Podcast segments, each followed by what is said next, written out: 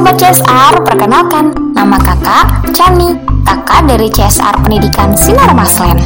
Kak Chani akan berbagi cerita setiap hari Senin pukul 7 pagi. Langsung aja yuk kita mulai ceritanya. Kisah buah kebaikan Seorang pemuda tampak sedang bekerja di pasar. Ia membawakan barang-barang milik pengunjung pasar. Aku harus bekerja lebih keras Aku ingin memberikan hadiah untuk adikku. Ucap pemuda itu untuk menyemangati dirinya sendiri. Pemuda itu hanya tinggal bersama adiknya. Mereka hidup miskin. Tentu si pemuda yang menjadi tulang punggung keluarga. Kebetulan ia ingin memberikan hadiah untuk adiknya karena adiknya telah menjadi adik yang patuh. Sore harinya, pemuda itu sudah mendapatkan uang yang cukup untuk membeli hadiah. Akan kuberikan kepada adikku? Gumam pemuda itu. Pemuda itu langsung memisahkan uang menjadi dua bagian. Satu untuk kebutuhan hidup mereka, satu lagi untuk membeli hadiah. Aku pikirkan nanti saja ah, lebih baik aku bergegas pulang sambil mencari hadiah untuk adikku. Gumam si pemuda. Di tengah perjalanan pulang, si pemuda bertemu dengan seorang pengemis tua. Tubuh pengemis itu sangat kurus dan lemah. Tangannya pun terus menengadah meminta belas kasihan. Pemuda, tolonglah aku. Sudah beberapa hari keluargaku tak makan. Hari ini aku harus membawa makanan untuk mereka. Pinta pengemis tua itu. Mendengar ucapan pengemis tua, si pemuda merasa iba. Selama ini ia merasa tidak beruntung karena hidup miskin. Namun rupanya di luar sana masih ada yang lebih tidak beruntung.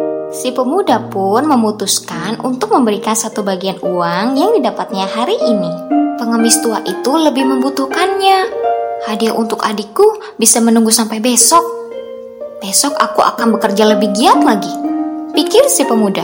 Lalu ia memberikan uangnya kepada pengemis tua. Terima kasih pemuda, kau memang memiliki hati yang mulia. Sebagai balasan kebaikan hatimu, aku akan memberikan hadiah ini. Ucap pengemis itu sambil memberikan bungkusan kepada si pemuda. Dengan senang hati, pemuda itu pun menerimanya.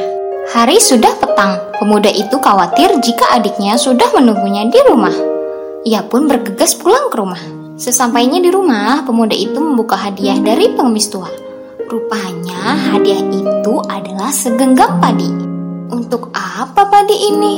Pikir pemuda itu bingung. Bagaimanapun juga ini adalah hadiah. Hmm, biar ku simpan saja dulu. Mungkin suatu saat nanti aku akan membutuhkan hadiah itu. Pasti ada alasan mengapa pengemis tua itu memberi segenggam padi. Lanjut si pemuda. Bagaimanapun juga ini adalah hadiah. Biar disimpan saja dulu. Mungkin suatu saat nanti aku akan membutuhkan hadiah itu.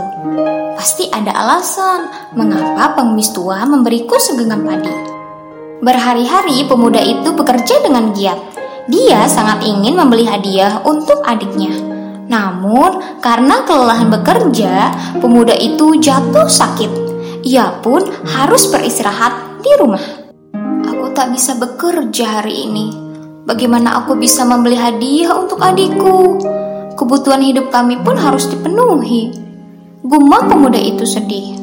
Di kamarnya, pemuda itu melamun, memikirkan hidupnya yang sangat sedih. Lebih baik aku memasak saja, pasti adikku sudah lapar. Ucap pemuda itu. Pemuda itu pun bangkit dari tempat tidurnya, dan ia menuju ke dapur. Ternyata beras di kendi sudah habis. Bagaimana ini? Tak ada makanan yang bisa kami makan. Ucap si pemuda, merasa sangat sedih. Tiba-tiba, pemuda itu ingat hadiah padi dari pengemis tua. Hadiah itu bisa ia jadikan makanan untuk hari ini.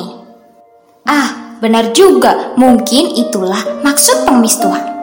Pemuda itu pun mengambil hadiah padi dari pengemis tua, dan ia pun berpikir sejenak.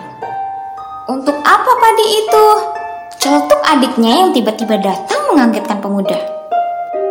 Aku akan memasaknya, jawab pemuda itu. Lebih baik kita tanam saja, pasti akan lebih berguna, saran sang adik. Wah, benar juga. Di belakang rumah ada halaman yang cukup luas. Kita hanya tinggal mencari sumber air.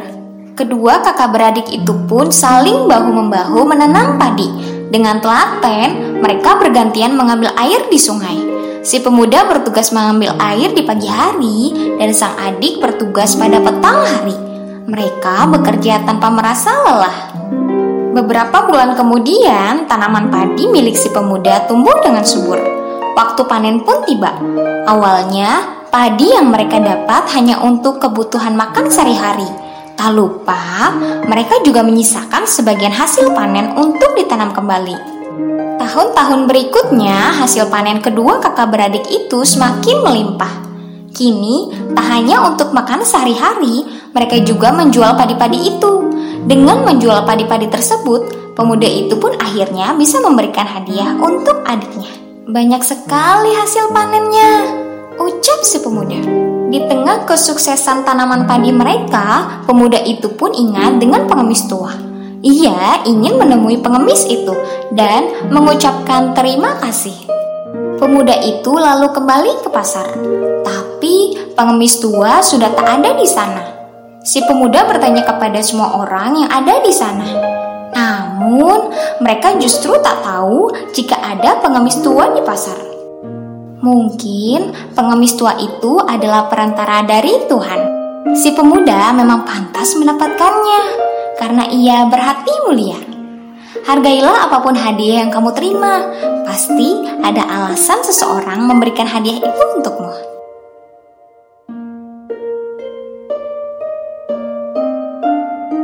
Nah, adik-adik, dari cerita Kak Ceni tersebut, satu, pesan moral apa yang bisa kita dapatkan? Kedua, bagaimanakah perasaan kalian terhadap cerita tersebut? Jelaskan alasannya ya. Yang ketiga, dari cerita tersebut, apa yang boleh dilakukan dan apa yang tidak boleh dilakukan? Jelaskan juga ya alasannya. Kirim feedback kalian ke guru masing-masing atau boleh melalui message anchor.